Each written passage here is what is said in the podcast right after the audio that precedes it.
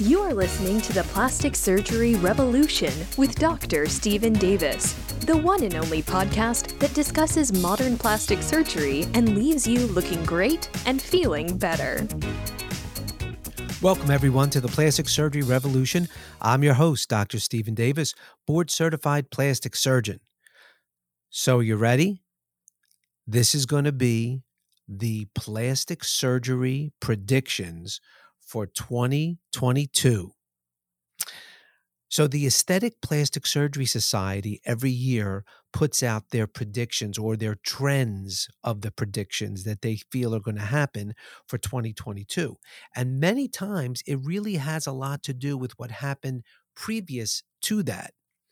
And just briefly, I can tell you that the Plastic Surgery Society has let out some tremendous statistics that show for the first six months of 2021, that's from January 1st, 2021 to July 1st, 2021, over $8.7 billion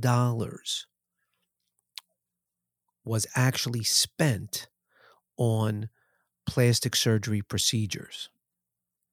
And what they're saying is for approximately that six month period of time to have that amazing amount of interest in plastic surgery, they think that 2021 is going to set records for, you know, for a long time. But based on what the top five things were in the non surgical realm of plastic surgery and the surgical realm of plastic surgery, they tend to predict the trends that they believe will happen in the upcoming year. So, without further ado, here are the top trends as predicted for 2022.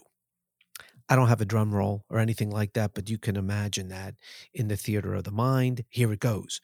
The first one is micro needling that now increases the effects of the heat or the energy that is going to be supplied behind those micro needles. And believe it or not, there's actually new technology where they're going to have hollow core needles, which will remove a small amount of skin as we're doing some of the micro needling. And the thinking behind that is as those little openings contract, it'll actually make your skin tighter.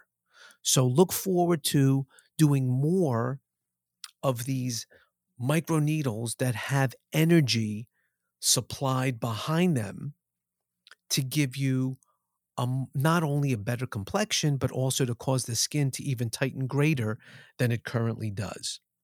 Number two, combination treatments.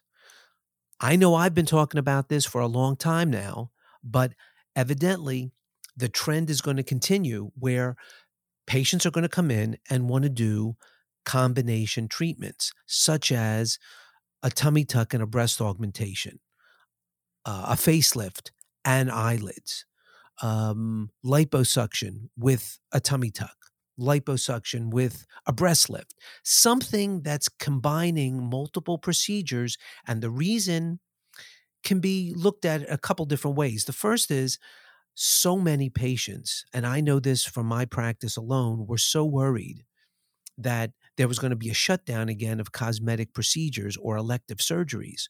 So if they were already getting an opportunity to go into the operating room and have a procedure, and they may have been thinking about more than one, that was the perfect opportunity for them to combine them. That's the first reason. The second thing is, you know, it's getting harder to book patients based on not only their working schedule, but the doctors. A lot of my plastic surgery colleagues, as well as myself, are having a lot of scheduling issues to try to just get everything done in time for everyone. So I think it's another reason why people are going to try to lump things together or combine things.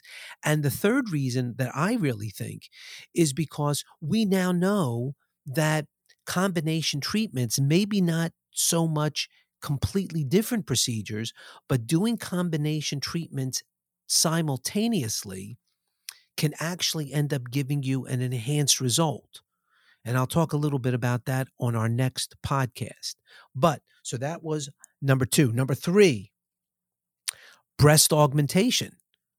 Believe it or not, with all the research and all the studies that have come out trying to prove the safety and efficacy of doing breast augmentation,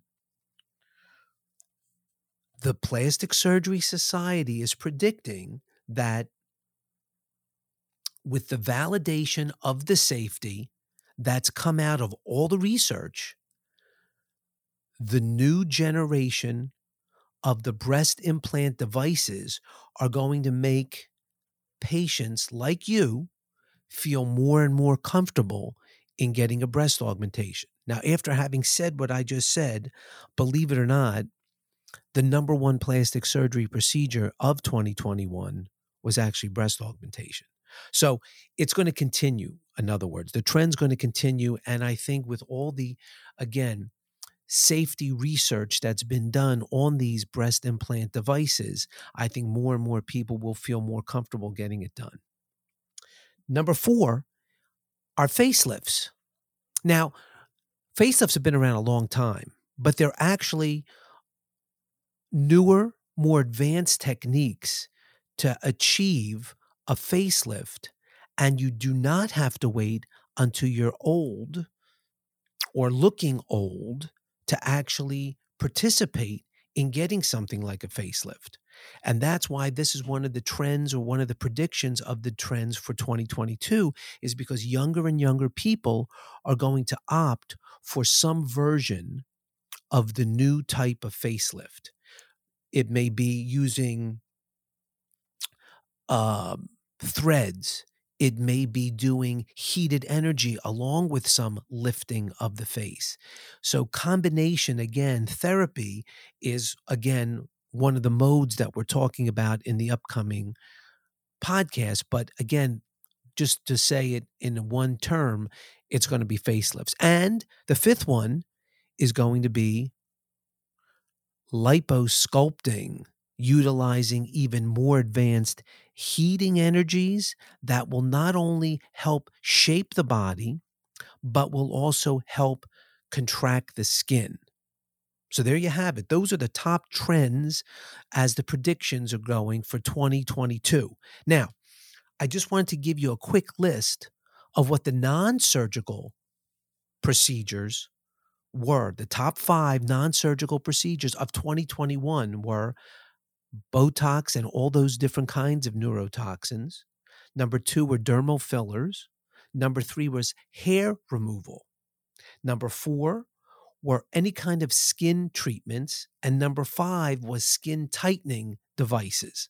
Now, what I would like to say to all of you is that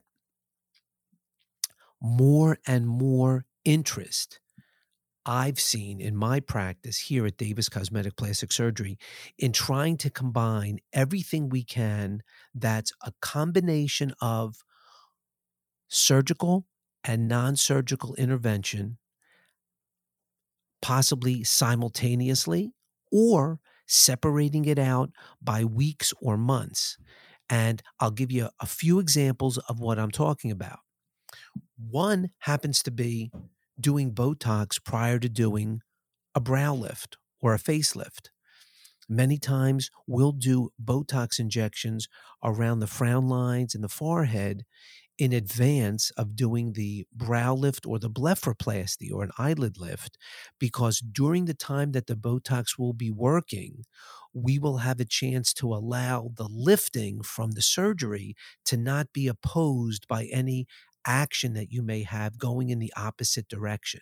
Makes a lot of sense. And I do think it actually gives you a better long lasting result to allow the surgery to heal properly. The second one would be doing laser procedures on the skin prior to having a facelift.